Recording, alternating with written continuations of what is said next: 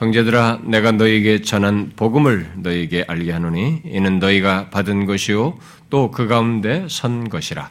너희가 만일 내가 전한 그 말을 굳게 지키고 헛되이 믿지 아니하였으면 그로 말미암아 구원을 받으리라. 내가 받은 것을 먼저 너희에게 전하였노니 이는 성경대로 그리스도께서 우리 죄를 위하여 죽으시고 장사 지낸 바 되셨다. 성경대로 개바에게 보이시고 후에 열두 제자에게와 그 후에 오백의 형제에게 일시 지금까지 대다수는 살아있고 어떤 사람은 잠들 그 후에 야고보에게 보이셨으며 그 후에 모든 사도에게와 맨 나중에 만삭되지 못하여 난 자 같은 내게도 보이셨느니라.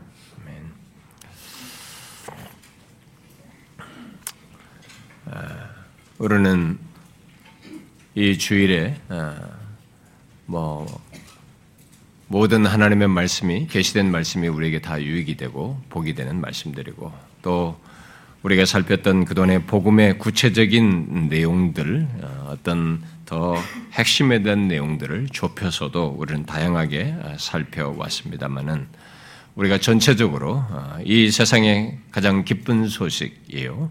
전 인류 역사의 기쁜 소식인 그리고 한 인간에게 있어서도 인생 일대의 가장 기쁜 소식인 이 복음이라고 하는 것 아, 그것을 아, 소유하여 어, 사는 것과 연관시켜서 어, 살피기 위해서 지금 복음에 대한 전반을 지금 살피고 있습니다. 아, 우리가 이 땅을 살면서 흔히 듣는 기쁜 소식들은 한때의 기쁜 소식들입니다. 그리고 잠시 후면 사그라들고 또 잊혀지는 것이죠. 그러나 전 인류 역사에 유일한 기쁜 소식이 있습니다. 그것은 오늘 우리가 읽은 고린도서 15장 3절부터 5절에서 말하는 놀라운 일이 일어난 것입니다. 무엇입니까? 하나님이 창조하신 세계를 타락으로 망가뜨린 인간에게 내려진 저주와 심판이 그 심판이 내려진 조건에서 인간과 범죄한 그 인간으로 인해서 같이 망가진 이 피조 세계까지 내려진 그 저주와 심판의 조건에서 어, 구원하고 해방시키실 메시아가 오실 것이라고 말을 하고 마침내 그 인류 최초부터 약속하고 예언한 대로 그분이 오셔서 성경대로 그 메시아께서 우리 죄를 위하여 죽으시고 장사되시고 부활하시고 나타내 보이셨다는 사실입니다. 이것은 최초의 인간 때부터 약속하고 성경에 기록한 것이고 아, 그것이 그대로 성취된 것을 말합니다. 아, 중요한 것은 실제로 그렇게 성경이 인류 최초부터 약속한 그 일이 실제로 있게 되었다는 것입니다. 우리는 지금 그 유일한 소식, 바로 복음을 듣고 알고 소유한 자인지를 물으면서 이 복음에 대해서 살피고 있습니다. 아, 그러한 복음을 말하는 이 시간에 아, 뭐 이렇게 복된 성경의 놀라운 사실, 아, 인생 모든 인간에게 가장 중요한 필요한 그 복된 소식을 듣는 뭐 이런 자리에서조차도 뭔가 이게 다른 것에 마음이 빼앗겨서 어, 어, 또 마음이 뭐 굳어져서든 뭔가 이게 굴절됐던 죄악으로 어두워져 있던 어떤 이유로든 또 이런 복음에 대한 지식이 선행적으로 익숙하게 있어서 익숙하게 들어서든 어떤 이유로든 이 복음을 이 시간에 자기가 풍성히 듣지 못하는 것은 좋은 음식을 차려놓은 어, 밥상을 발로 차는 거나 다를 바 없다고 봅니다. 저는 우리들 중에 그런 사람이 없기를 바랍니다. 그러나 뭐 이렇게 제가 말을 해도 우리 중에는 그런 사람이 얼마든지 있을 수 있죠. 어, 예수님 곁에도 유다가 있었고 전혀 제대로 간파를 하지 못한 사람이 있었고 바울이 설교할 때도 졸다가 떨어져 죽은 사람도 있는 것처럼 뭐 그런 일이 있을 수 있고 말씀을 제대로 듣지 못할 수도 있지만 그것은 자격의 불행인 겁니다. 어떤 이유로든 무슨 이유로든 말씀을 현장에서 자기가 듣지 못한다는 것은 그것이 자기의 유익이 얻지 못한다는 것은 그 사람의 책임이에요. 음. 심지어 바리새인을 세워서 바리새인이 옳은 말을 하면은 그 옳은 말을 들으라고 한 것입니다. 그러니 어, 이 복음을 말할 때 이걸 듣지 못하는 이가 어떤지 우리 익숙한 내용으로 그냥 듣고 넘겨고 잘 듣지 못하는 이가 없기를 바랍니다. 오히려 자신이 진실로 이 놀라운 복음을 알고 소유하고 있는지 확인할 뿐만 아니라 자신이 진짜 이 복음을 알고 있다면 그것의 부유함을 더욱 알고 누릴 수 있기를 구하길 바랍니다. 우리가 지금 듣는 이 복음에 대한 내용은 어, 여러분이 어떻게 알든 이 세상과 우리를 구원한 유일한 소식, 가장 기쁜 소식을 말하는 것입니다.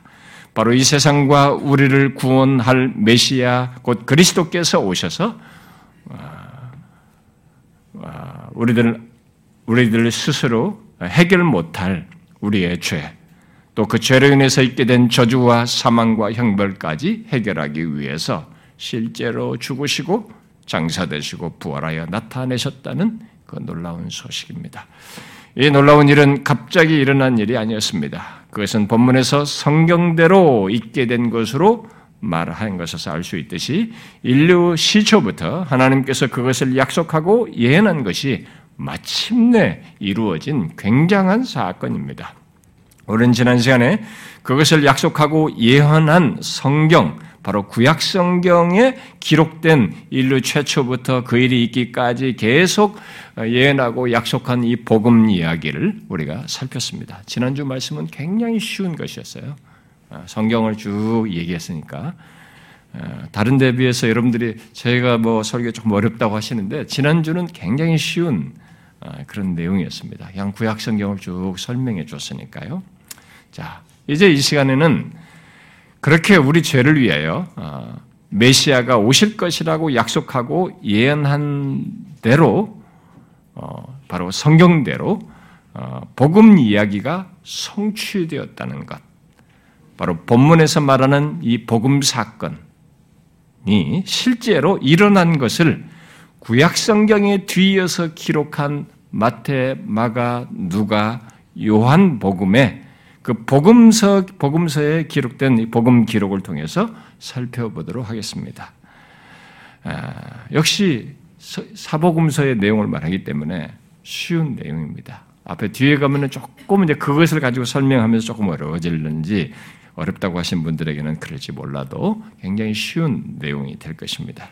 어쨌든 오늘 본문에서 바울은 성경에서 계속 약속하고 예언한 그 유일한 사건이 일어났다고 말을 하고 있습니다. 그 성경대로 그리스도께서 오셔서 우리 죄를 위하여 죽으시고 장사되시고 3일 만에 살아나시고 아, 이렇게 나타내 보이시는 그 놀라운 일이 마침내 실제로 일어났다는 것입니다.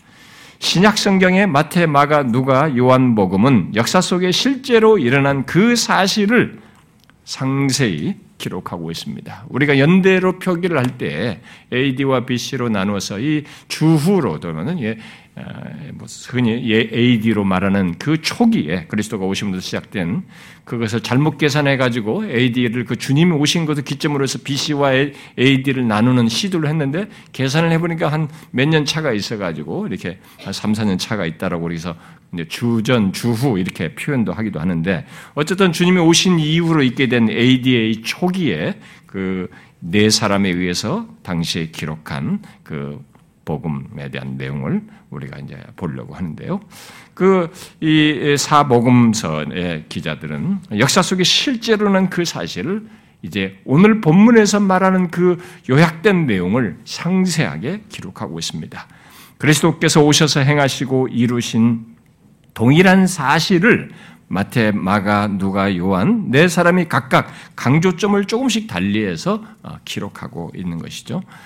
그러므로 우리는 오늘 본문에서 그리스도께서 죽으시고 장사되고 부활하시고 나타내 보이시는 이 네 가지로 지금 표현을 하고 있죠. 예, 이네 가지로 말하는 이 복음 사건으로 이렇게 요약한 이 복음 사건은 상세히 기록한 이 네 복음서를 통해서 복음이 무엇인지를 어, 볼수 있기를 원합니다. 자, 여러분 이네 복음서에 기록된 내용이 무엇입니까? 여러분 교회를 다니시면 마테마가 누가 요한복음은 많이 익숙하게 듣고 읽습니다. 그런데 여러분 이 네 복음서에 기록된 내용이 무엇입니까? 그것은 모두 메시아에 대해서 메시아에 대한서 이 구약에서부터 앞선 인류 최초로부터 주님이 오시기 이전까지의 모든 시간이죠. 그러니까 구약에 약속하고 예언된 것이 실제로 일어났다라는 기록인 것입니다. 그래서 이 새 복음, 내 복음서는 굉장한 소식이 인류에 있게 됐다는 것을 기록하고 있는 것입니다. 기쁜 소식, 복음을 그대로 기록하고 있는 것이죠. 상세히 기록하고 있는 것입니다. 그야말로 구약에 약속된 그 메시아가 실제로 역사 속에 오셨다. 오늘 본문으로 말하면 우리 죄를 위하여 죽으시고 부활하시고 나타내 보이시는 이 일을 위해서 오셨고 실제로 그렇게 하셨다라고 기록하고 있는 것입니다. 내 복음서는 그 내용을 바로 그 메시아의 나심부터 태어나시는 것에서부터 시작하여 그가 메시아로서 하나님 나를 전파하고 가르치고 마침내 오늘 본문에서 요약된 것으로 죽으시고 부활하시고 나타내 보이시는 모든 것을 상세하게 기록하고 있습니다. 결국 사복음서는 그 메시아가 누구이며 어떻게 이 땅에 오셔서 사시고 죽으시고 부활하시는지를 상세히 기록하고 있습니다. 심지어 부활 이후에 승천하신 것을 말하면서 장차 아, 다시 오셔서 심판하실 것까지 말씀하신 것을 기록하고 있습니다. 그럼에도 여기 복음 사건을 오늘 본문에서 죽으시고 어, 죽으시는 것부터 이렇게 말을 하는 것은 앞에 이제 나심 이런 얘기 안 하고 죽으신 것부터 말을 하는 것은 바로 예수 그리스도께서 이 죽으신 것으로부터 우리 죄를 해결하시는 결정적인 역사로 나가기 때문에 이것으로 요약해서 지금 기록하고 있습니다. 그래서 사복음서의 기록자들 중에 마가와 요한 같은 경우는 예수 그리스도의 이, 이 땅에 오셔서 마지막 십자가에 달려 죽기까지 그 마지막 일주일 있잖아요. 그 마지막 일주일을 전체 분량의 거의 반절 정도를 할애해서 어, 기록하고 있습니다. 어, 마태, 마가, 누가도 그 정도는 아니어도 많은 분량을 이 마지막 일주일에 할애해서 어, 기록하고 있습니다. 그러나 복음은 오랫동안 약속하고 예언한 메시아, 바로 그분이 오시는 것부터 시작되기에 우리는 그의 나심부터 주목해야 합니다. 자, 그러면 과연 구약에서 그렇게 오랜 세월 약속하고 예언된 메시아가 누구이고 어떤 분이고 그가 어떻게 오셨는가를 기록하고 있는지 여러분 사복음서의 그, 그 오시는 분에 대해서 어떻게 기록하고 있습니까? 자, 먼저 마태복음은 그 복음서의 마태복음의 시작을 아브람과 다윗의 자손 예수 그리스도의 계보라라고 하면서 이 예수님이 오실까지 여기 나실까지를 이 족보를 그냥 묶어서 얘기합니다. 열넷, 열넷, 열넷으로 열넷 세대씩 묶어서 어, 세 세대를 묶어 가지고 축약형으로 어, 계보를 얘기하면서 이 오신 예수 그리스도가 바로 아브람과 다윗의 자손이다라고 기록하고 있습니다. 결국 그게 첫 번째 첫 얘기를 아브람과 다윗의 자손 예수 그리스도의 계보라고 하면서 그 족보를 말하는 게 지금 무엇을 말하는 것입니까? 바로 그리스도가 바로 메시아가 진짜 성경대로 아브라함의 씨로 또 다윗의 후손으로 오셨다는 것입니다. 그리고 누가복음은 1장에서 메시아가 오기 바로 직전에 그를 예비할 자가 올 것이라고 구약에서 예언한 대로 그리스도보다 앞서 태어날 세례 요한의 출생부터 기록을 하고 있습니다. 이것 또한 성경대로 그리스도께서 오신다는 것을 증거하는 내용으로서 선지자 이사야가 예언한 것을 말하면서 결국 구약의 성경대로 말한 것을 예언하는 성취하는 것으로 기록하고 있습니다. 그리고 이어서 천사가 다윗의 자손 요셉과 그의 약혼 여인 처녀 마리아에게 말하는 것을 누가복음의 1장에 기록하고 있죠. 보라 마리아에게 말하는 것입니다. 네가 잉태하여 아들을 낳으리니 예수라 하라라고 하고는 바로 그 나실 일을 두고 이어서 그는 지극히 높으신 이의 아들이라 일컬어질 것이요. 주 하나님께서 그 조상 다윗의 왕위를 그에게 주시리니 영원히 야곱의 집을 왕으로 다스리실 것이며 그 나라가 무궁하리라. 나실 바 거룩한 이는 하나님의 아들이라 일컬어지리라. 라고 말을 했습니다. 천사가 마리에게 아들을 낳을 것이라고 말하면서 지금 덧붙인 내용이 지금 뭡니까? 아, 여기서 이 말에서 우리가 먼저 주목할 것은 그 조상 다윗의 왕위를 말함으로써 구약에서 약속하고 예언한 것이 마침내 다윗의 왕위로 말한 그분이 이제 오심으로써 이루어지게 되었다라고 말을 하고 있는 것입니다. 그런데 이 내용에서 우리가 더 주목할 내용은 그 어, 천사가 마리아를 통해서 나실 분이 누구라고 지금 말하고 있는가 하는 거예요. 누구로 지금 말했다고요? 제가 인용했습니까? 지극히 높으신 이의 아들, 또 하나님의 아들이라고 말했습니다. 이 세상이 이것을 충분히 이해하지 못했고 또 지금도 못하는 일이 있다 할지라도 바로 마리아를 통해서 나실 분이 인류 최초부터 여인의 후손으로 아브라함의 씨로 또 다윗의 자손으로 오실 것이라고 한 바로 그분이라고 하는 것을 말을 하면서 얘기를 하는 것입니다. 근데 바로 그분이 누구시라고 말하는 것입니까? 마리아는 이 마리아라는 여인을 통해서 나시는 그 메시아는 지극히 높으신 이의 아들, 곧 하나님의 아들이라고 천사가 말을 했어요. 이에 대해서 요한복음은 1장은 1장에서 사도 요한은 육신을 입고 오시는 바로 그분이 하나님의 아들이신 것을 직접 말하면서 그 하나님의 아들을 말씀이라는 말로 표현하여 이렇게 말했어요. 태초에 태초에 말씀이 계시니라. 이 말씀이 지금 이 땅에 오신 그리스도를 두고 말한 겁니다. 이 말씀이 하나님과 함께 계셨으니 이 말씀은 하나님이시니라 그랬어요. 바로 그분은 하나님 자신이시다는 겁니다. 그리고 이어서 그가 태초에 하나님과 함께 계셨고 만물이 그로 말미암아 지은 바 되었으니 지은 것이 곧 이 세상에 창조된 모든 것이 하나도 그가 없이는 된 것이 없느니라라고 했습니다. 여러분 오랜 세월 구약에서 약속하고 예언된 아브라함의 씨요 다윗의 후손으로서 마침내 여인을 통해 따신 분이 지금 누구라고 말하고 있습니까? 그는 태초에 하나님과 함께 계시면서 만물을 지으신 하나님의 아들이에요.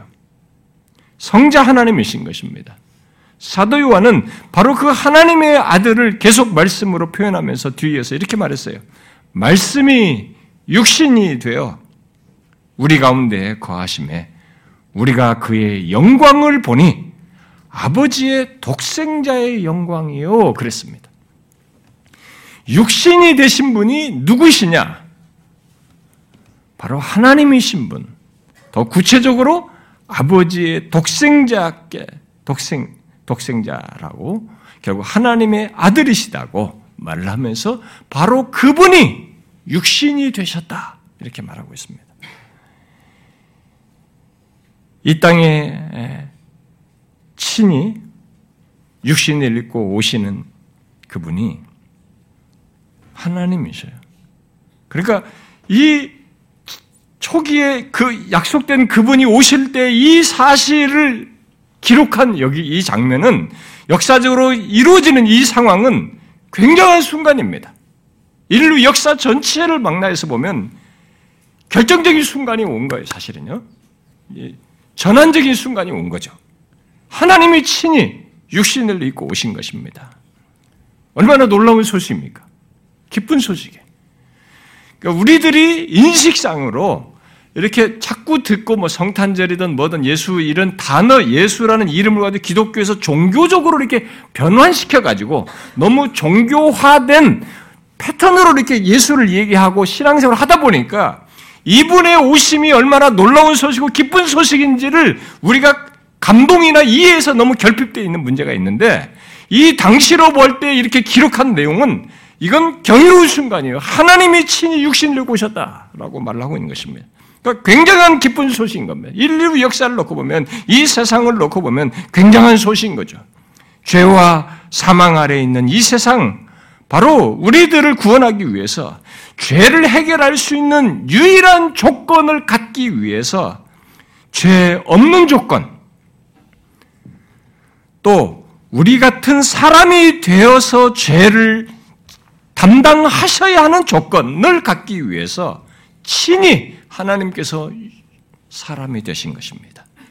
육신이 되신 것이죠. 얼마나 놀라운 소식입니까? 아주 중요한 순간이에요. 이 순간은. 오늘 본문에서도 그리스도께서 우리의 죄를 위하여 죽으시고 부활하셨다고 하는데 죄를 해결할 인간이 이 세상에 아무도 없는 것입니다.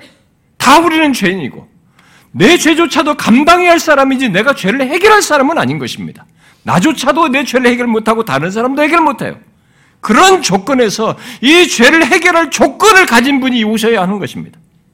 그것은 이 세상의 종교, 종교 세계에서 만든 어떤 종교의 창시자들이나 종교인 탁월한 어떤 사람들도 할 수가 없는 겁니다. 왜냐하면 그들도 인간으로 태어나서 죄를 가지고 있기 때문에. 그래서 여기에 지금 육신을 입고 오신 분을 얘기할 때 이분이 하나님이시다. 죄 없는 조건에서 죄를 담당하기 위해서는 우리와 똑같이 몸을 치신 인간이 되셔야 하는 조건을 가지고 이분이 오신 거예요. 그 소식을 말하고 있는 것입니다. 굉장한 소식이죠. 전사는 바로 그렇게 오신 그분을 마리아에게 거룩한 이라고 말했습니다. 곧 죄가 없으신 거룩한 이가 너를 통해서 나실 것이다라고 말한 것입니다. 그리고 바로 그런 사실에 연결해서 천사는 마태복음 1장에서 마리아와 약혼한 요셉에게 아직 결혼도 육체적인 관계도 갖지 않은 그의 약혼녀 마리아의 몸에 아이가 잉태되었을 때 그 잉태된 이는 성령으로 잉태되었다라고 말했어요. 이게 뭔가 이상하니까 가만히 약혼을 끊으려고 했을 때 그 잉태된 이는 성령으로 잉태되었다라고 말을 했습니다. 결국 거룩한 이가 성령에 의해서 죄 없으신 조건을 가지고 잉태되어 나실 것을 말한 것입니다.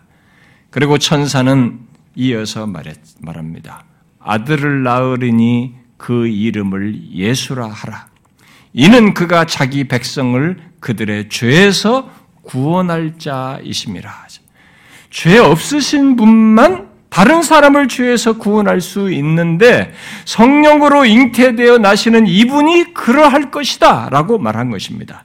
여기 천사가 그의 이름을 예수라라고 한 것은 이 이것은 그가 어떤 분이신지를 설명해 주는 것입니다. 그런데 당시에도 이 예수라는 이름은 좀 흔했어요. 왜냐하면 구약 시대에 이 예수라는 이름에 다른 이름에 구약에서 예수아라는 이름이 있었거든요. 예수아라는 구약의 히브리 말을 헬란 말로 바꾸면 예수란 말이에요. 오늘은 축구, 브라질 축구 선수도 예수라는 이름이 있더라고요. 그러니까 이 카톨릭권의 사람들은 이런 다른 이름을 예수라는 이름을 쓰게 되는데 이렇게 당시에도 그런 의미가 좋은 의미로 구약에서 있었기 때문에 그런 많이 쓰는 사람들도 있었습니다. 그래서 고고학자들이 그거 발견해가지고 예수에 대해서 다른 주장들을 하는데 그것은 흔한 이름들 중에 그 어떤 사람들을 두고 얘기하는 것이고 성경에서 흔한 이름이지만 구약의 예수아라는 이름의 음역을 한 그 예수라는 이름을 의미 때문에 이 아들을 낳을 때 예수라 하라라고 했어요. 그런데 이 이름의 이 이름을 말하면서 뜻을 사실상 내용이 담겨진 것을 바로 설명을 하죠. 그분은 자기 백성을 그들의 죄에서 구원할 자이다. 이런 의미를 가지고 예수를 하라라고 한 것입니다. 그래서 이 땅에 오신 예수님은 처음부터 구원할 자로 오신 것입니다. 그런데 무엇으로부터 구원하느냐라고 했을 때 자기 백성들 그들의 죄에서 구원하기 위해서 오신다라는 것을 그런 구원할 자로 오실 것이다라고 말한 것입니다. 바로 오늘 본문에서 그리스도께서 우리 죄를 위하여 죽으시고 부활하실 것을 말을 했는데 바로 그것이 나시기 전에 바로 우리의 죄를 위해서 행하실 구원자이시다라고 미리 말을 한 것입니다. 그런데 천사는 거기서 멈추지 않았죠. 그는 예수님이 그렇게 천의 몸을 빌어 나시는 것이 모두 성경대로 된 것인 것을 덧붙여 말했습니다. 이렇게 말했어요. 이 모든 것이 된 것은 주께서 선지자로 하신 말씀을 이루려 하심이나, 그러니까 지금 아직 나시기도 안 났기 때문에 이게 조작한 것이고 다 짜맞춘 것이라고 말할 수가 없는 거예요. 이게 그러면 이 말, 이 말한 거 예언한 것이 이루어지려면 진짜 태어나야 되는 거예요. 그러니까 아직 나시기 전에 이런 얘기를 했기 때문에 이것은 예언의 성취가 진짜로 이루어진다는 선사심 설명인 것입니다. 그래서 주께서 선제로 하신 말씀을 이루려 하심이니 이르시되 보라 처녀가 잉태하여 아들을 낳을 것이요 그의 이름을 임마누엘이라 하리라 하셨으니 이를 번역한즉 하나님이 우리와 함께 계시다 함이라. 지금 성경에 앞서 예언된 것을 인용하면서 이것을 말한 것을 이루기 위함이다. 이렇게 말했어요. 자, 여기서 주목할 내용은 앞서서 처녀가 잉태하여 낳은, 낳은 아들의 이름을 임마누엘이라고 앞에는 아까 예수였는데 이제는 임마누엘이라고 할 것을 예언한 것이 마침내 성취되고 있다라고 말하고 있는 것입니다. 임마누엘이라고 한 것을 이 것을 예, 앞서서 예언했는데 이 지금 나실 분을 임마누엘이라고 했을 때 이 의미가 뭡니까? 임마누엘의 이름의 의미가 바로 덧붙여 설명하잖아요. 하나님이 우리와 함께 계시다예요. 그러니까 이 말은 처녀 마리아를 통해서 육신을 입고 오시는 분이 하나님이시며 그가 오심으로써 하나님이 친히 우리와 함께 계시는 일이 있게 되었다는 것입니다. 이것은 성경대로 지금 성취되는 것을 똑같이 얘기하는 것입니다. 하나님이 메시아로 오실 것을 약속하고 예언한 그대로를 이루는 것이다라고 말을 하고 있는 것이죠. 굉장한 순간이에요. 그리고 실제로 그 메시아가 나실 곳까지 예언된 대로 나게 되는데 그게 이제 베들레헴으로 예, 아우구스도 황제의 명을 따라서 지키다 보니까 세상 역사에 따라서 있는 것이었어요. 그냥 다 각자 자기 고향으로 가서 호적하라고 하는 로마 황제의 명을 따라서 이동을 한 것이에요. 그 자기들의 본향으로 간 것입니다. 그러니까 베들레헴에서 아기를 낳는데 그것조차도 예언을 한 것이었어요. 그래서 베들레헴에서 아이를 낳았습니다. 어, 다들 사람들이 많았기 때문에 결국 어, 여관에 어디 장소를 얻지 못해서 여관 옆에 어, 있는 짐승들이 있는 거기에 해서 아이를 낳았습니다. 그런데 그 놀라운 소식을 먼저 천사가 전하죠. 이 세상은 그를 알아보지 못했습니다만 천사들이 그 지역에 있던 목자들에게 전했습니다. 이렇게 말했죠. 오늘 다윗의 동네에 너희를 위하여 구주가 나셨으니 곧 그리스도 주시니라. 이 세상을 향하여 굉장한 소식을 말해준 것입니다. 이 세상이 오랫동안 기다렸던 소식이에요. 그 구주께서 마침내 오늘 나셨다는 것입니다. 바로 그분이 그리스도 주시니라. 뭐예요? 메시아요 하나님이시다라고 말을 한 것입니다. 여러분은 전 인류 역사를 거쳐서 이 세상에 미칠 큰 기쁨의 좋은 소식, 바로 복음이 앞서서 약속되고 예언되다가 마침내 성취된 이 역사적인 순간, 여러분 생각해 보셨어요? 우리가 이 성탄절에 이 성극을 하다 보니까 이 성극으로 이게 땜질을 쉽게 해가지고 이 감격이 없어요. 아, 이게 드라마 보듯이 인식해버린 거예요. 굉장한 순간이에요. 이것은 정말 역사적인 순간이고 이 세상과 모든 인간에게 큰 기쁨의 좋은 소식, 복음이었던 것이죠. 그런데 마가복음을 쓴 이 마가는 그 복음서의 시작을 이렇게 놀라운 순간 그리스도께서 오셔서 태어나신 이런 내용을 다 건너뛰어 버려요. 건너뛰고 그분이 공생애를 시작, 공적인 사역을 시작하는 것으로부터 마가복음을 시작, 기록하기 시작합니다. 첫 번째 첫 기록이 이거예요.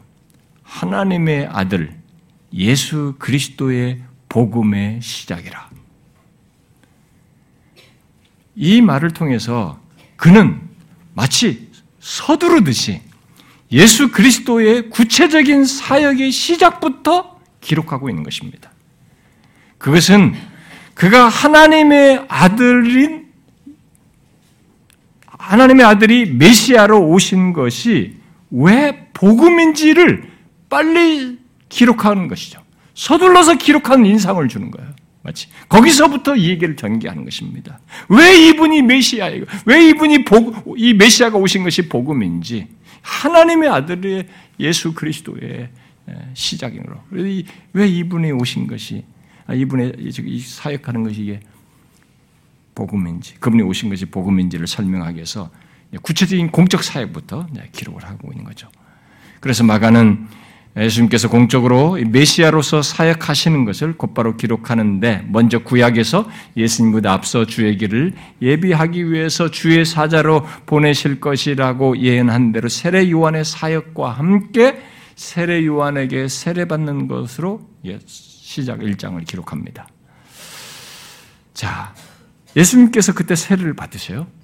처음에 공적인 사역을 시작하면서 근데 예수님께서 받으신 세례는 비록 자신이 죄가 세례 받으려면 죄 있는 조건이어야 되네. 죄가 있는 사람 받는 것인데 비록 자신이 죄가 없지만 자신이 구원할 자들의 머리로서 그들과 하나 되어서 그들의 죄를 짊어지시고 죽으셨다가 다시 일어나야 하심을 나타내시기 위해서 세례 받으신 거예요.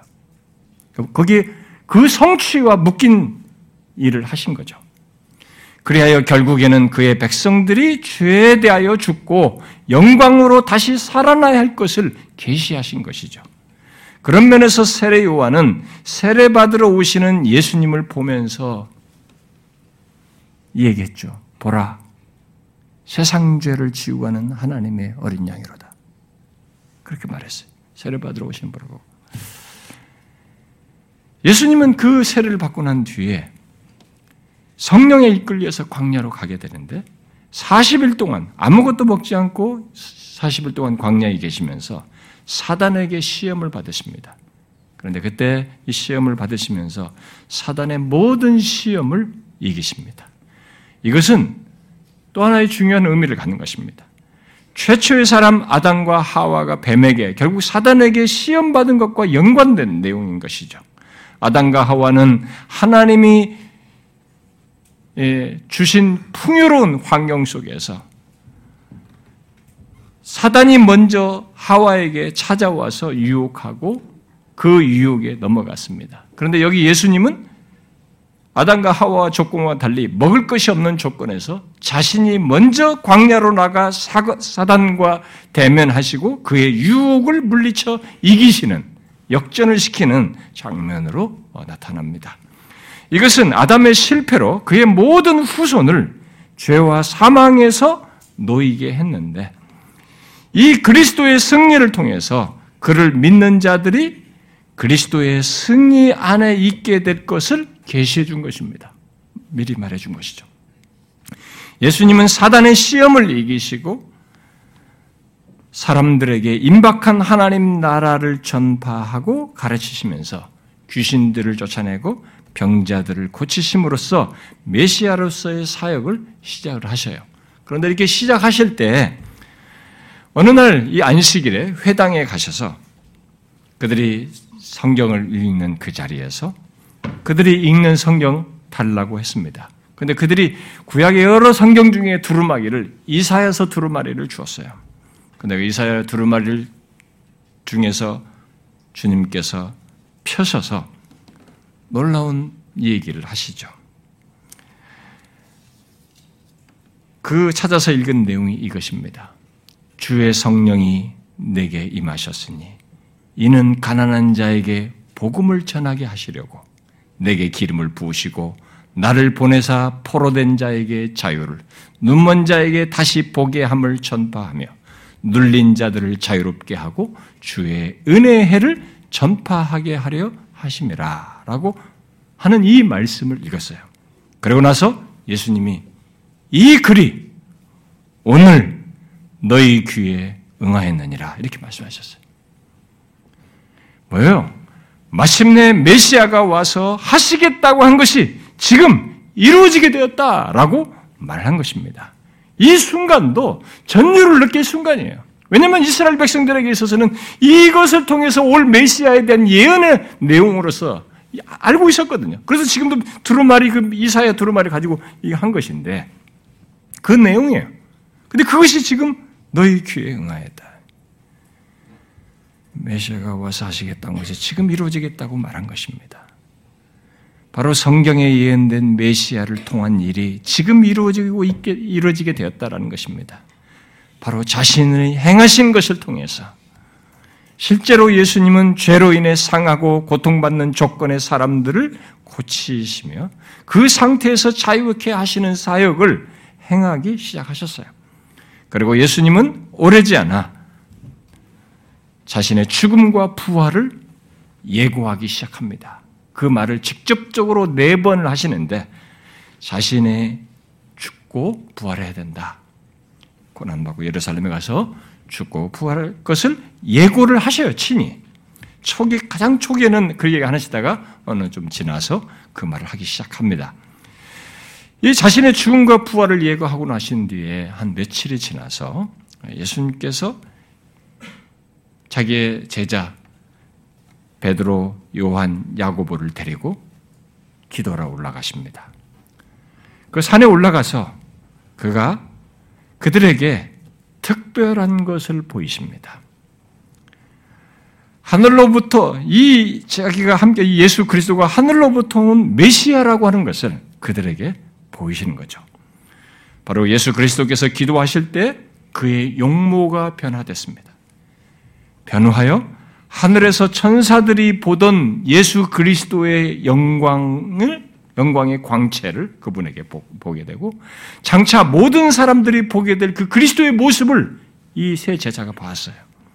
제자들은 그때 구약의 주의 인물인 모세와 엘리야까지 등장하여서 그 영광 중에 나타나서 영광스러운 모습을 하신 그리스도와 함께 장차 그가 예루살렘에서 죽으실 것을 말하는 것을 듣고 보게 되었습니다.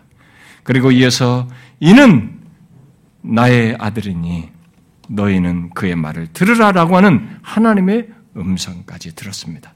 제자들은 이 경험을 통해서 자신들이 지금까지 곁에서 보던 예수님이 자기들과 같은 분이 아니시라는 것을 생각하는 것을 훨씬 넘어서서 진실로 하나님의 아들이 친히 육신을 입고 오셔서 자기들과 함께 계시는 것을 보았습니다. 그런데 예수님은 이런 것들을 하신 이후에 예루살렘으로 가셔서 기꺼이 죽고자 하셨어요. 그것을 제자들은 이해하지 못했으나 그것은 모두 오늘 본문을 이루기 위해서 그렇게 하신 것입니다. 성경대로 죽으시고 다시 살아나시기 위해서 예루살렘으로 향하셨어요. 그리고 예수님은 얼마 뒤에 유대인들의 강력한 배척 속에서 잡히셔서 십자가에 못 박히셨습니다. 해골이라는 곳에 이르러 거기서 예수를 십자가에 못 박았는데 그 십자가의 처형은 그가 저주받아서 죽는다는 것을 뜻하였습니다. 누가 보면 1장에서 천사가 마리아에게 아들을 낳을 것이라고 하면서 그분을 지극히 높으신 이의 아들, 그리고 또 거룩한 이라고 말했는데, 죄 없으신 그 거룩한 이가 진짜로 저주에, 죄가 있는 사람으로서 죽는 그 저주의 십자가에 달려 죽으셨어요. 왜 죄 없으신 그가 그런 저주의 심판을 받으신 것입니까? 그것은 이미 구약에 예언된 대로 하나님 여호와께서 우리 모두의 죄악을 그에게 담당시키셨기 때문입니다. 비록 그가 죄 없는 거룩한 이라 할지라도 그가 우리 모두의 죄악을 짊어지셨기 때문에 그는 그러한 저주의 죽음을 당하셔야 했던 것입니다. 그런데 예수 그리스도는 십자가에 달려 죄인인 우리가 받아야 할 죄의 형벌을 모든 것을 다 받으시며 이 죄를 위하여 죽으신다는 것이 무엇인지를 다 이루셨어요. 오늘 본문에서 성경대로 우리 죄를 위하여 죽으셨다는 것은 바로 그것을 말하는 것입니다. 중요한 것은 실제로 그리스도께서 우리의 죄를 위하여 우리의 죄를 지시고 죽으셨다는 것입니다. 그리하여 타락 이래로 죄 아래 있는 이 세상과 죄 범한 모든 자들이 그 죄의 극단적인 파괴와 저주와 형벌에서 벗어나 구원을 얻는 일이 있게 되었고, 실제 그렇게 사람들이 구원을 얻는 일이 뒤이어서 있게 됐습니다. 여러분, 바로 이 순간을 또 한번 생각해 보십시오. 진짜 죄가 해결되는 순간이에요. 죄의 극단적인 파괴와 저주와 형벌이 다 처리되는 순간입니다. 그래서 이제 그런, 그런 모든 것에부터 벗어나서 구원 얻는 일이 인류에 있게 된 것입니다. 이것이 이 세상의 기쁜 소식이죠. 이 인류 역사를 놓고 보면 최고의 기쁜 소식이에요. 순간입니다. 우리 모두에게 기쁜 소식이 이 상황, 이 장면이에요. 실제 그 일이, 그 사건이 성취되어 있게 되었다라는 이 순간이 기쁜 소식인 거죠. 진짜로 복음인 것입니다. 십자가에 달린, 그런데 십자가에 달린 예수 그리스도는 성경대로 그 달려서 죽는 것에서 끝나지 않고 성경대로 부자의 무덤, 곧 아리마대 요셉이 제공한 무덤에 누이십니다. 그렇게 장사되죠. 그런 장례를 치르시죠. 요한복음 19장에 잘 기록되어 있습니다. 그러나 이 세상의 구주, 바로 우리 죄를 해결하고 구원할 메시아 예수 그리스도는 장사 지는 데서 끝나지도 않았습니다. 만일 희생적인 죽음에서 끝났다면 고상한 의인의 죽음 정도로 우리에게 기록될 것이고 기억됐을 것입니다. 그러나 예수 그리스도는 장사되어 묻힌 뒤 성경대로 3일 만에 다시 살아나셨습니다. 여러분들이 예수 그리스도께서 죽으신 지 3일째 되는 날, 여러분, 이 실제로 이 모든 것을 성취하는 이 부활의 사건이 있게 된 것을 한번 생각해 보십시오. 이것은 이제 모든 것에 지금까지 앞에서 했던 것에 대한 성취를 말하는 것이면서 새 시대를 여는 것입니다. 굉장한 일이 진짜 성경대로 3일 뒤에 있게 됐던 것이죠. 예수님이 어디에 묻히셨던 것을 봤던 알아두었던 여인들이 예수 그리스도께서 죽으신 지 3일째 되는 날 새벽에 무덤으로 달려갔습니다. 그런데 무덤이 열려 있었고 시신도 없었어요. 군사들을 시켜서 특별 관리했던 무덤이 비어 있었습니다. 그것을 보고 근심하던 여인들은 근심하고 있었을 때 그 여인들에게 천사가 나타나서 말했습니다. 여기 계시지 않고 살아나셨느니라. 갈릴리에 계실 때 너희에게 어떻게 말씀하셨는지를 기억하라. 라고 말했습니다. 그리고 이어서 말하죠. 예수님께서 갈릴리 계실 때 뭐라고 말했어요? 천사가 말합니다. 인자가 죄인의 손에 넘겨져 십자가에 못 박히고 제3일 만에 다시 살아나야 하리라 하셨느니라. 예수님은 살아있을 때 자기가 실제로 이렇게 될 걸 미리 말했어요. 네 번 얘기하셨어요. 예수님은 자신이 3일 만에 물고기 뱃속에서 나온 요나의 표적밖에 보일 표적이 없다고 말씀하셨고, 구체적으로 자신이 십자가에 못 박혀서 3일 만에 다시 살아날 것을 말씀하신 대로 다시 살아나셨습니다. 그리스도께서 다시 살아나셨다는 것은 그가 우리 죄를 지시고 십자가에 달려 죽으심으로써 우리의 죄와 죄로 인한 저주와 형벌을 다 담당하셨다는 것이 사실이라고 하는 것. 그리고 진실로 우리들이 죄삼을 받고 죄와 죄로부터 인한 이 저주와 형벌에서 영원히 구원받는 것이 확실하다는 것. 그 확증을 하는 사건입니다. 부활이 없으면 모든 것은 의미가 없어져요. 십자가만 있으면 의미가 없는 것입니다. 그런데 실제로 예수 그리스도께서 다시 살아나심으로써 그 일을 확증하셨습니다. 그런데 더 주목할 것은 예수 그리스도께서 다시 살아나신, 살아나심은 그냥 영혼만 살아나는 것이 아니었습니다. 그의 몸과 영혼이 함께 살아나신 것으로서 그가 성경대로 우리 죄를 위하여 죽으시고 다시 살아나신 것이 새 창조라고 하는 것을 보여주셨어요. 죄와 사망 아래 있는 이 세상 모든 인간의 큰 기쁨이 될 새로운 지평을, 새 시대를 여는, 새 창조의 길을 여는 것을 보이신 것입니다. 여러분, 왜 그래요? 여러분, 천사는 영은 있지만 몸은 없고, 또 동물은 몸은 있지만 영은 없는데, 우리 인간의 두 가지를 다 가지고 있습니다. 특히 우리는 타락하기 전에 몸, 몸과 영혼이 하나로 결합되어서 가진 그런 천사와 짐승들과 구분되는 존재였습니다, 인간은. 그런데 인간이 타락으로 해서 어떻게 됐습니까? 이 죄로 인해서 이 둘이 분리되는 경험을 하게 되었습니다. 천사도 안 가지고 있고 짐승도 안 가지고 있는 것을 인간이 가지고 있었는데 이 둘이 결합되는데 이게 죄로 인해서 분리돼요. 그래서 죽으면 영원히 떠나는 것입니다. 여러분들 우리가 가서 누가 임종할 때 다 지켜보십시오. 우리 단순 호흡으로만 얘기하지만 심장이 멎는 것으로만 끝나지만은 우리 성경대로 영혼이 되는 그 사람이 호흡이 끝나기 이전에 말하고 지각하고 생각하고 말했던 이 영혼에 있는 것입니다. 인격적 기능을 가지고 있는 이 존재가 사라져요. 영혼이 분리되는 것입니다. 이게 죄로 인해서 있게 됐습니다. 이 분리가. 죄에 대한 심판으로 있게 된 그 죽음을 통해서 우리는 모두 이해 없이 영혼과 몸이 분리되는 것을 경험하게 되는 것이죠. 그것은 우리의 죄를 짊어지신 예수 그리스도도 마찬가지예요. 일단 그가 죄를 짊어지신 한 똑같은 경험하셔야 했던 것입니다. 그런데 이 예수 그리스도께 어떤 일이 있게 됐습니까?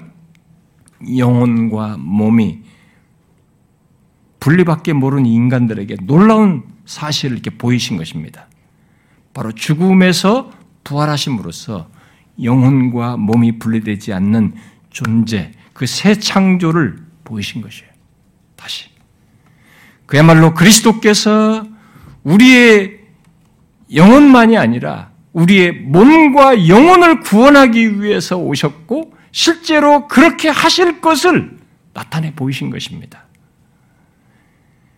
그러하신 모습을 주님은 부활하신 뒤에 오늘 본문에서 말한 대로 게바에게 베드로에게 곧 베드로에게 보이시고 나머지 제자들에게 또 오백의 형제에게 또 야고보와 승기하신 조건에서 바울에게 보이셨습니다.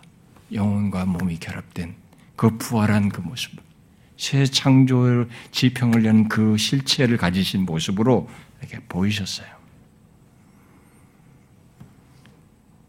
그리고 누가복음 끝부분과 사도행전 1장에서 보듯이 주님은 그러하신 자신의 모습을 가지고 승천하셨습니다. 그때의 장면을 우리가 잠, 잠시 주목할 필요가 있습니다. 승천하실 때 주님께서 어떻게 승천하셨어요? 여러분 기록, 성경의 기록을 기억하시나요? 그때 주님은 손을 들었었어요. 손을 들어 그의 제자들을 축복하시는 모습을 취하셨습니다. 바로 그것이 그리스도께서 이 땅에 계시면서 모든 것을 이루시고 나타내 보이신 마지막 장면이에요. 이렇게 기록하고 있죠. 예수께서 손을 들어 그들에게 축복하시더니 축복하실 때 그들을 떠나 하늘로 올려지시니 그랬어요. 여러분 이 마지막 모습이 무엇을 말해줍니까? 그것은 모든 것을 마치시고 자신이 성경대로 모든 것을 이루신 것에 근거하여 축복하시는 거예요. 인류를 향한 죄와 사망 안에 있는 인류를 향한 최고의 모습을 보여주신 겁니다. 물론 주님은 하늘로 올리어서 하나님 보좌 우편에서 곧 그가 통치권을 가지고 행사하시는 자리에서 계속 자기 백성을 축복하시는 일을 행하고 계십니다. 그러나 우리는 먼저 인류 최초부터 약속하고 예언한 메시아께서 때가 찼을 때 이 땅에 육신을 입고 오셔서 우리 죄를 위해 죽으시고 부활하시고 나타내 보이신 이 땅에서의 마지막 모습이 하늘로 올리면서 두 손을 들어서 축복하시는 모습을 취하신 것을 주목해야 돼요. 바로 자신이 성경대로 모든 것을 이루시고 그 이루신 것에 근거해서 축복하시는 것입니다. 바로 자신이 와서 이루신 그 복음을 듣고 믿는 자들에게 축복하시는 거죠. 이 제자들에게 한 것이니까. 그들에게 자신이 이루신 모든 것을 주어 얻게 하시는 축복을 하신 것입니다. 그 축복을 무엇으로 설명할 수 있을까요? 자신이 이루신 모든 것을 이루신 것에 근거해서 그것을 그들에게 얻어 주어 얻게 하는 이 축복을 무엇을 어떤 내용으로 설명할 수 있을까요? 죄사함으로? 죄사함 정도요? 영생? 수많은 내용으로 말할 수 있습니다.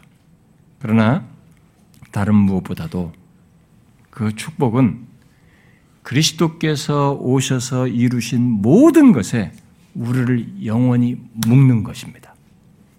연합하는 것이죠. 그것을 바울은 로마서 6장에서 이렇게 말했어요. 그리스도 예수와 합하여 세례받은 우리는 그의 죽으심과 합하여 세례받은 줄을 알지 못하느냐. 그러므로 우리가 그의 죽으심과 합하여 세례를 받음으로 그와 함께 장사되었나니 이는 그리스도를 죽은 자 가운데서 살리심과 같이 우리로 또한 새 생명 가운데 행하게 하려 하심이라 그랬어요. 무엇입니까? 똑같이 죽고 장사되고 살리심을 받아서 새 생명 가운데 행하는 것입니다.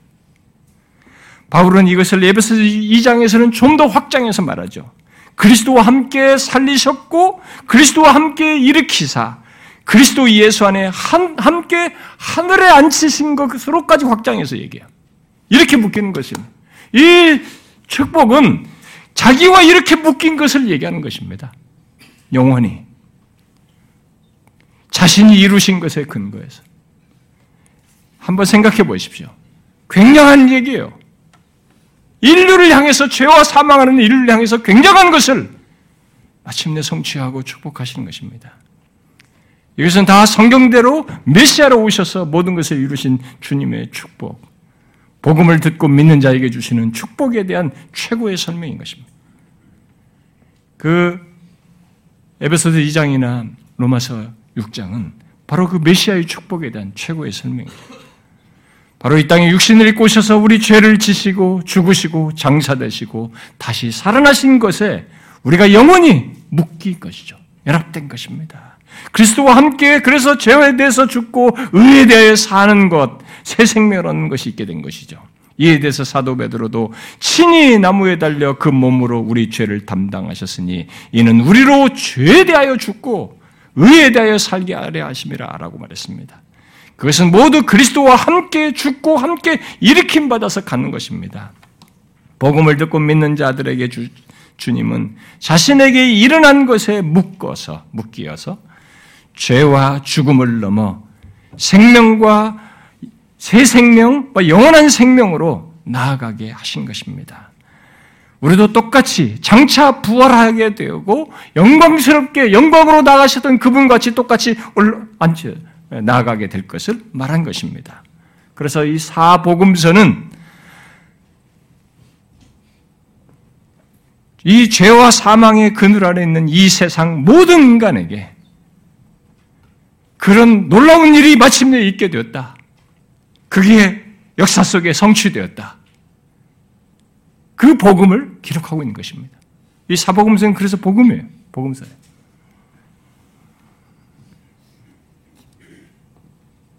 여러분 생각해 보세요. 종교 서적처럼 성경 좀 한번 읽어봐. 그게 아니고 이 세상의 모든 문제에 대한 키, 해답을 말을 기록하고 있는 것입니다. 죄와 사망 안에 답을 얻지 못하는 인간에게 대한 해답을 그 좋은 소식을 담고 있는 것입니다. 이 메시아가 오셔서 죄와 사망을 해결하시고 우리에게 구원을 얻게 하신 그 복된 소식의 전말을 담고 있는 것입니다. 그야말로 복음을 기록한 것입니다. 여러분들은 오랫동안 약속하고 예언된 그 복음 이야기가 마침내 하나님이 친히 육신을 입고 오셔서 이루신 것, 이 기록된 사실을 알고 있습니까? 이 복음을 아는 자입니까? 이 사복음서에 기록된 사실이 여러분에게 복음이십니까? 그리스도께서 오셔서 죽으시고 장사되고 부활하시고 나타내심으로써 죄와 사망 아래 있는 이 세상과 우리를 구원하시는 일을 다 성취하셨다는 이 복음을 알고 있느냐는 거예요. 여러분, 교회를, 아, 교회 다니면 구원받는데, 이런 개념으로 다니면 여러분이 그게 다른 종교에서 그거 하면 구원받는데 라는 그 정도 수준으로 머물 수 있어요. 그건 점검해 보셔야 됩니다. 복음을 알아서 이 복음을 이해하는 것 속에서 자신의 구원과 신앙과 삶을 이해하셔야지. 그러니까 그런 수준에 있으니까 꼭 이방신 믿듯이 하는 거예요. 뭐 하면, 뭐 잘못하면 저주받을까 생각 한번 오고, 좀 내가 바쁘면 안 와버리고, 자기 할 일 다 하고 들쑥날쑥 신앙생활을 자기주도적으로 하는 거죠. 이 사람은 복음을 아는 사람이 아닙니다. 모든 걸 팔아서라도 소유해야 될 그 진주로 값진 진주로 설명하는 것과 같은 그런 복음을 소유한 그게 아닌 거죠. 그 소식을 들은 사람이 아니에요.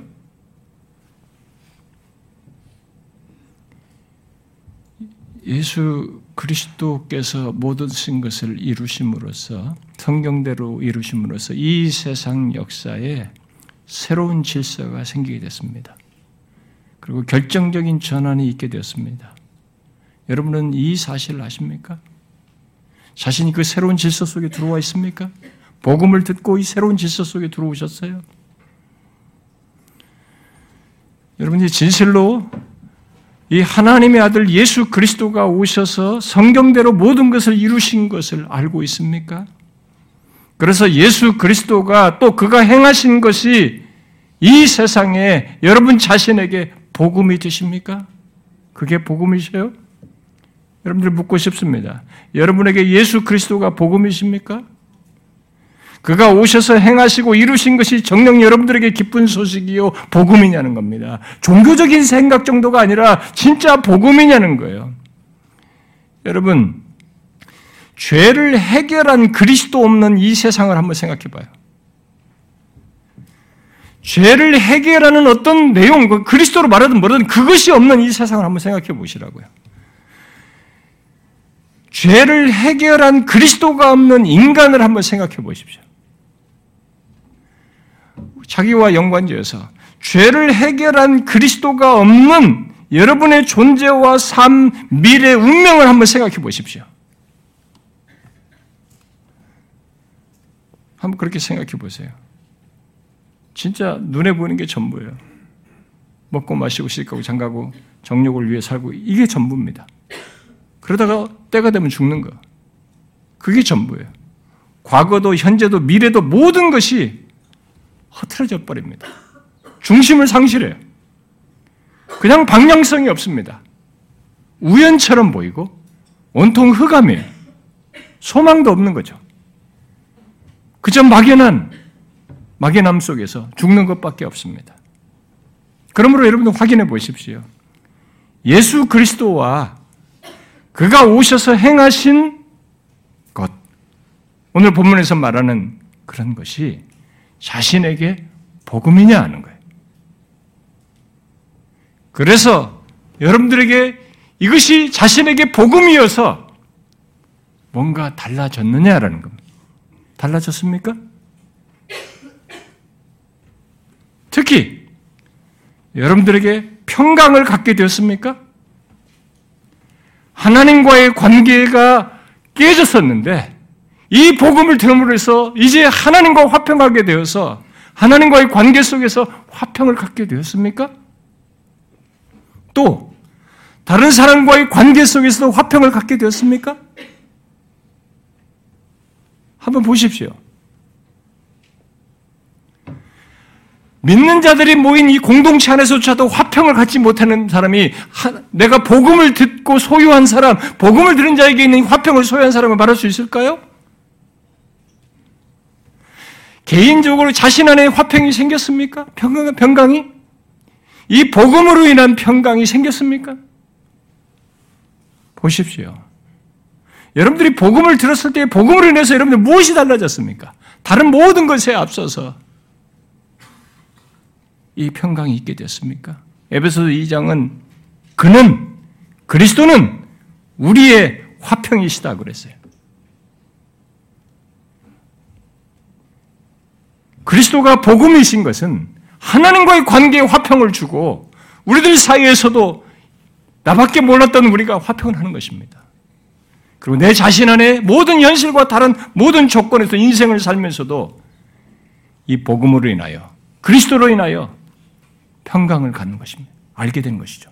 우리는 궁극적으로 모든 비주 세계가 회복된 조건에서 완성될 하는 면에서 영원한 화평을 또 누리게 될 것입니다.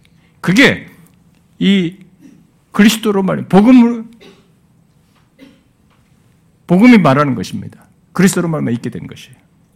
어때요? 여러분들은 복음을 들은 것으로 인해서 그런 일이 있게 되었습니까? 예수를 정확하게 믿으셔야 됩니다.